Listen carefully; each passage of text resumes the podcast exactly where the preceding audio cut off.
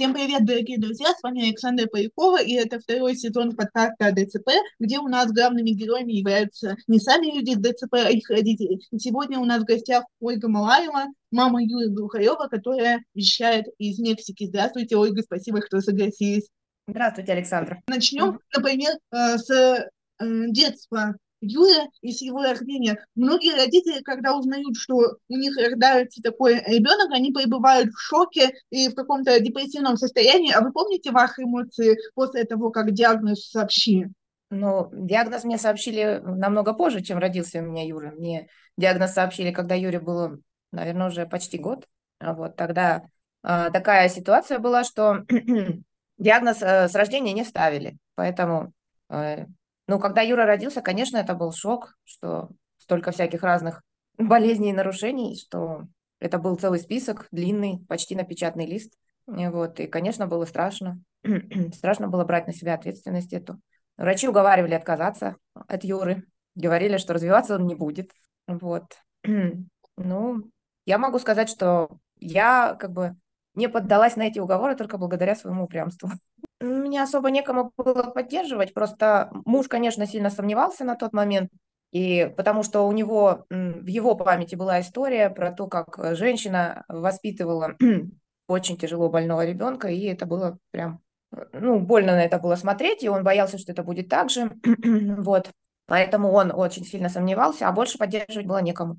Ну, это было не сильно неожиданно, то есть все, все к тому шло, вот, постепенно, и ну, просто официальное подтверждение диагноза в виде справки, а, ну, было как бы логическим завершением всего процесса. Ну, я думаю, часть какая-то из них трансформировалась, вот, а нарушение дыхания, нарушение движения, они сохранились. Он единственный в семье. Дело не, было не в том, чтобы концентрироваться на Юре, а дело было в том, что мы жили в восьмиметровой комнате общежития втроем.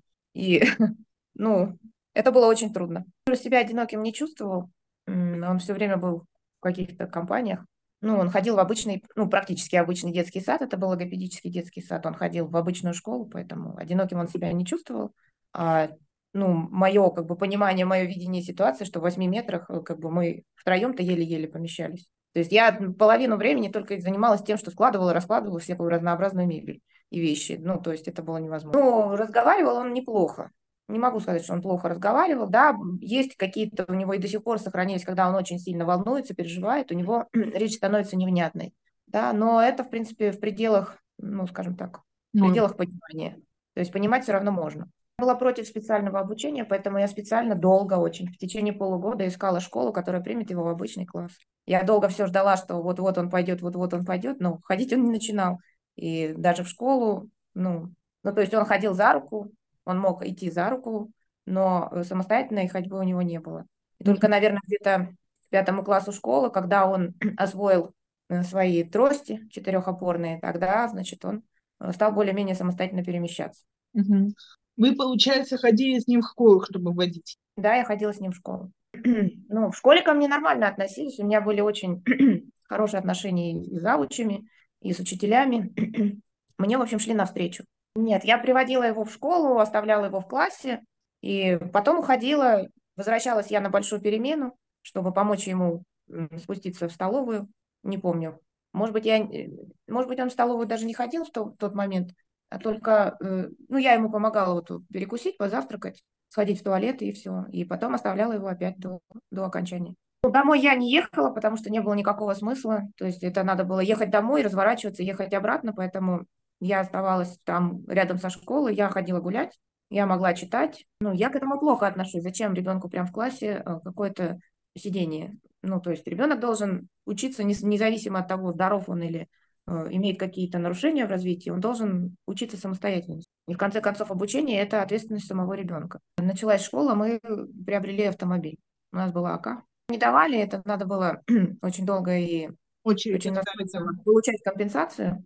Вот, э, ну, я занялась этим, я это получила, эту компенсацию, и на, на компенсацию была куплена поддержанная АК. То есть, ну, это была не новая машина. Когда он учился в начальной школе, я работала во второй половине дня. У нас через дорогу от нашего дома, где мы жили, была больница, я мыла полы в больнице. Ну, начала я с небольшой заработной платы, но потом она постепенно росла, росла и стала очень даже прилично. Я была довольна своей заработной. Ну, мои родители никогда не жили рядом, они всегда жили в Сибири, в Новосибирске, а мы в Петербурге, поэтому ну, отношения были теплые и хорошие, но на расстоянии. Вот. А мама со стороны мужа, она, да, она жила недалеко от нас, но отношения у нас были не очень э, теплые. Во всяком случае, помогать она не хотела. Ну, в данном случае я даже не могу сказать, э, насколько хорошо или плохо бабушка относилась конкретно к Юре, и было ли это потому, что Юра страдал ДЦП или по какой-то другой причине. У этой бабушки было непринятие меня. Вот э, детям бывает сложно ребенка куда-то отпустить, особенно когда он ходит не очень хорошо на палочках, на костылях. Когда он начал ходить, э, он просился, мам, можно я погуляю там, в ресторан, в кафе, в кино. Есть э, мамы, которые просто не отпускают детей, если они проходят. Я его всегда отпускала. Ну, конечно, переживания были, когда он еще был не очень устойчив в своем передвижении. Я его всегда отпускала. Я даже наоборот Э, то есть он не хотел никуда идти, я его заставляла ходить гулять. Ну, конечно, ну, это совершенно нормальное человеческое желание не делать того, что очень тяжело. Любому э, человеку с нарушениями движения, ему тяжело двигаться, да, и поэтому он этого не хочет делать. Угу. А что касается коляски, э, вы запрещали пользоваться ею? Я никогда не запрещала ему пользоваться коляской, он сам не хотел. Единственное, наверное, исключение было, когда мы ездили с ним э, в поездки, ну вот мы ездили с ним, например, э, в Италию на остров Исчи, мы ездили на Майорку, и тогда мы брали с собой коляску, потому что ну, там однозначно были такие моменты, где нужно было преодолевать расстояние, и понятно было, что ему будет тяжело. Угу. Логично, да. А в более взрослом возрасте он просил э, купить ему коляску, допустим, чтобы более независимым быть от вас, когда он на коляске и не возникает такой потребности? Никогда не просил коляску. Ага. Никогда не хотел ее использовать. Если он не хотел, у него было состояние близкое к истерику, что вот, я сажусь на коляску, все на меня смотрят. Нормально себя чувствовал. Не комплексовал по этому поводу.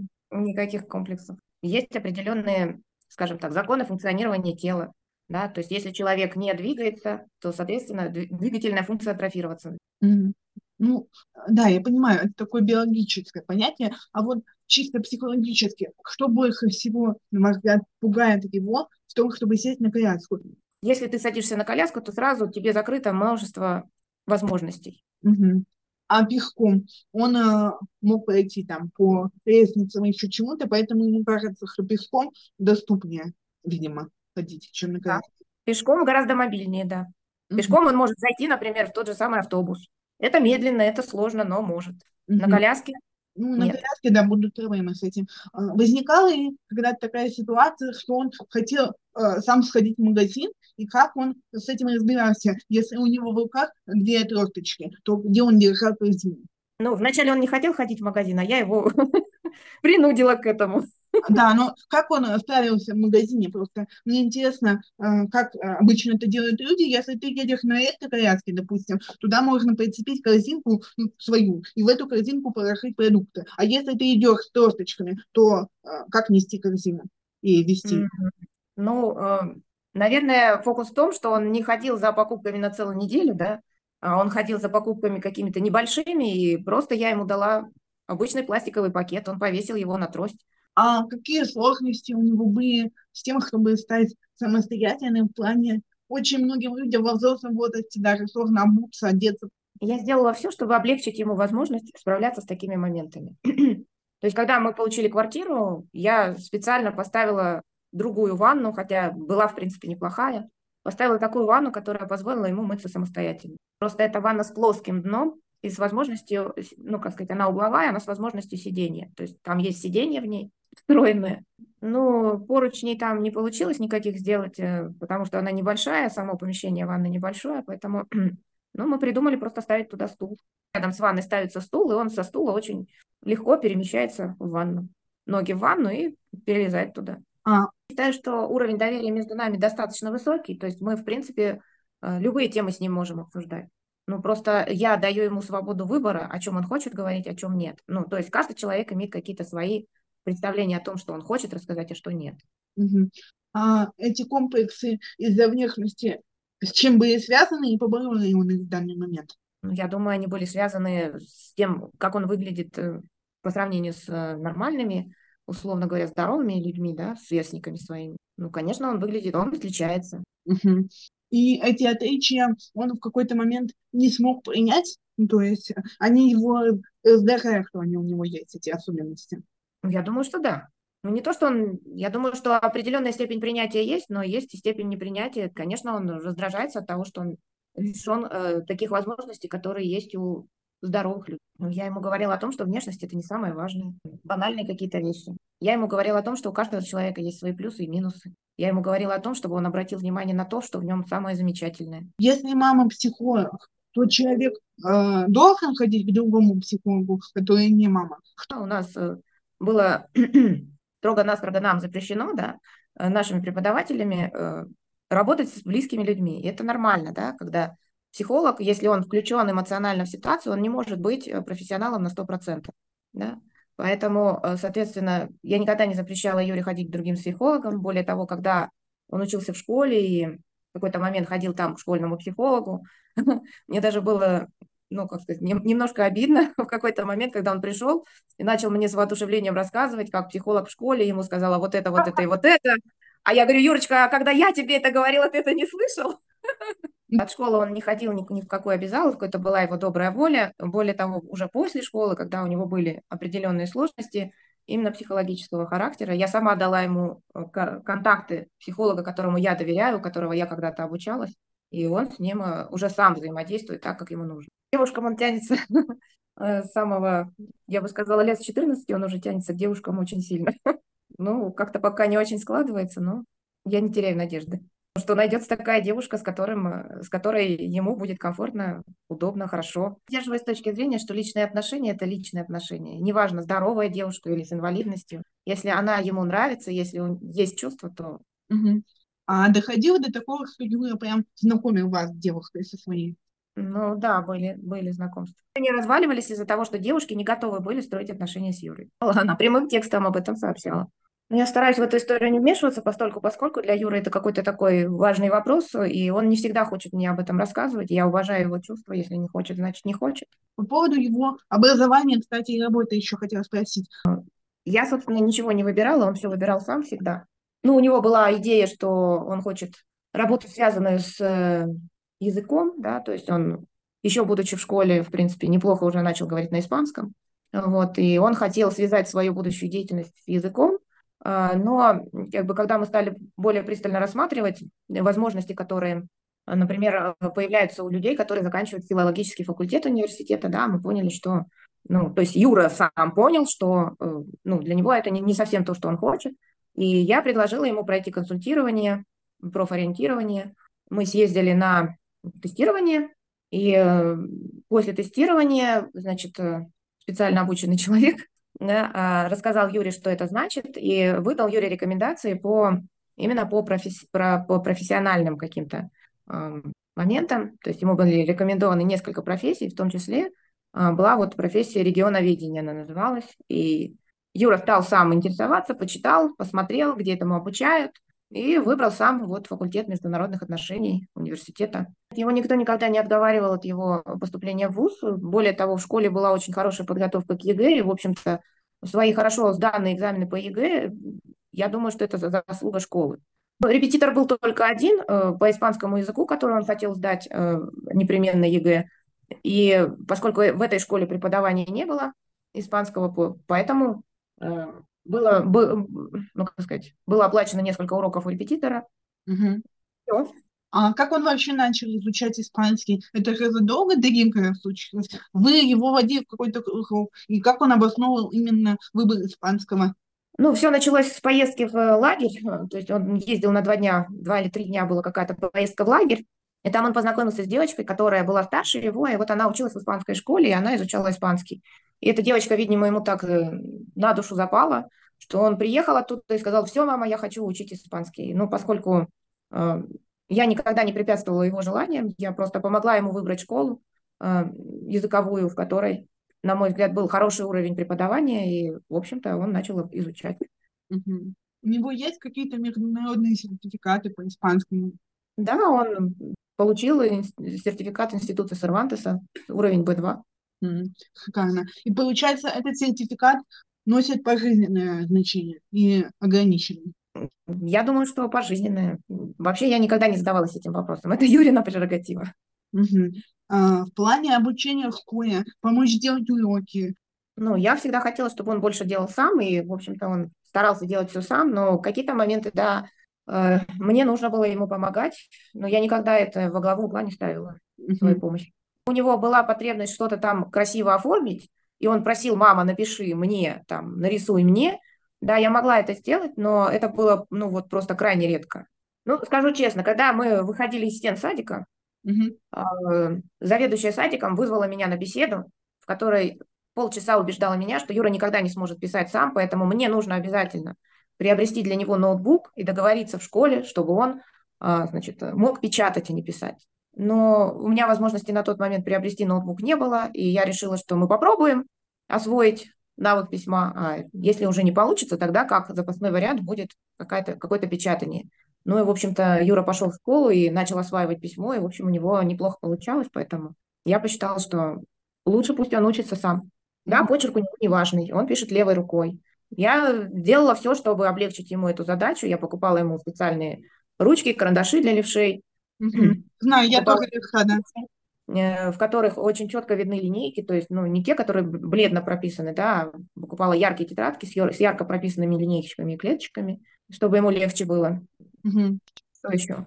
Ну, помогала ему, наверное, тем, что просто поддерживала его. Потом в какой-то момент я ему покупала специальные такие линейки, которые называются спирограф, которые облегчают подготовку ру- руки к письму. Угу. Не делала. Ну, это уже довольно-таки много. То есть он по жизни левша, и большую часть действий все-таки правой рукой делает. Нет, он левша. А были ли проблемы, допустим, с обувью? Ну, конечно, такие проблемы были. Они и есть до сих пор. По отъезда мы практически не покупали ничего по ИПР, потому что ту обувь, которую предлагают по ИПР, носить невозможно. Она разваливается через две недели. Плохая подошва, которая не позволяет э, нормально перемещаться людям со сложностями в движении. Поэтому я покупала ему очень дорогие ботинки Джек Вольфскин. Но эти ботинки как минимум полгода точно служат, а то и дольше. Во-первых. Во-вторых, они очень удобные для Юры.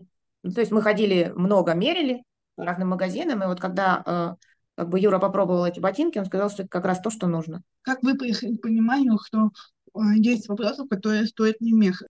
Но э, дело в том, что я тоже как бы страдала этим гиперконтролем долгое время, да. Но в какой-то момент, еще Юра тогда в школе учился, я поняла, что мой гиперконтроль мешает жить мне, мешает жить ему. И, собственно, я просто стала вспоминать себя в его возрасте. И я поняла, что если бы а, как бы со мной мои родители обращались так, как я а, обращалась с Юрой, контролируя каждый его шаг, то мне было бы неприятно. Угу. Соответственно, экстраполировав это на своего сына, я решила, что нужно, несмотря на то, что мне было страшно, несмотря на то, что мне было, э, ну, скажем так, некомфортно это, да, я пошла на этот шаг. Угу. Заставила себя перестать его контролировать и, собственно, отдать ответственность за его жизнь его руку. Это не было одномоментно, да, то есть от того момента, когда я поняла, что я мешаю своему сыну жить, до того момента, когда я полностью его отпустила, прошло какое-то время, это было вполне экологично для нас обоих. Наверное, здесь вопрос в том, что гиперконтроль, он же по-разному выражается, да, то есть э, разные ситуации, разная степень контроля, да. То есть то, что касается Юриных решений по поводу того, что ему изучать, чем ему интересоваться, с кем ему дружить, да, вот эти вот все вещи, а, я никогда их не контролировала. Угу. Ну, то есть в этом вопросе у него была полная свобода. Я контролировала очень серьезно, а, ну, как сказать, его физическое перемещение. Да? Мне было очень страшно, что он там где-то упадет, где-то не сможет через дорогу перейти и так далее. Mm-hmm. Да? И я знаю, что и ему было страшно в этом смысле отделяться, да, поэтому я и говорю, что я заставила его ходить самостоятельно на прогулку, да, чтобы я могла почувствовать вот эту его самостоятельность, и он сам мог ее прочувствовать, да, и какое-то время это была борьба, а потом он понял, насколько это круто ходить самостоятельно гулять. Рассказывал, если что-то случалось на прогулке, он всегда рассказывал. Ну и, как сказать, когда мы уже переехали в дом, да, там есть консьержка, и она мне всегда тоже докладывала. А Юра ходил гулять и не мог дверь открыть. А Юра не знал, что она такое делает, да? Думаю, что нет.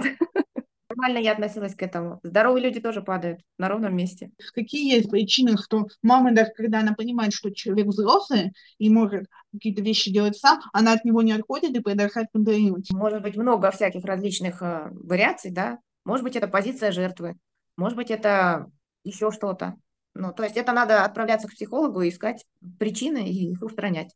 Порой родители просто не хотят посещать психолога ни под какими предлогами и манипуляциями, а ребенок, допустим, понимает, что он им нужен. У меня тут, может быть, немножко такая позиция странная будет, да, но я считаю, что ребенку не подтолкнуть маму и папу, да. Мама и папа сами должны созреть для того, чтобы пойти в работу к психологу.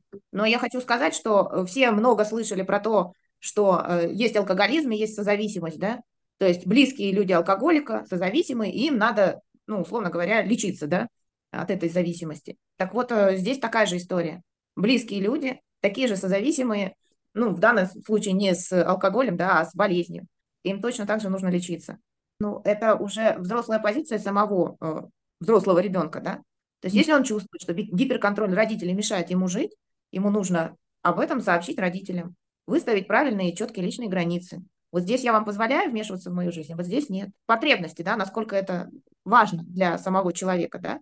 Если для человека важно донести своим родителям эту информацию, он будет делать это настойчиво.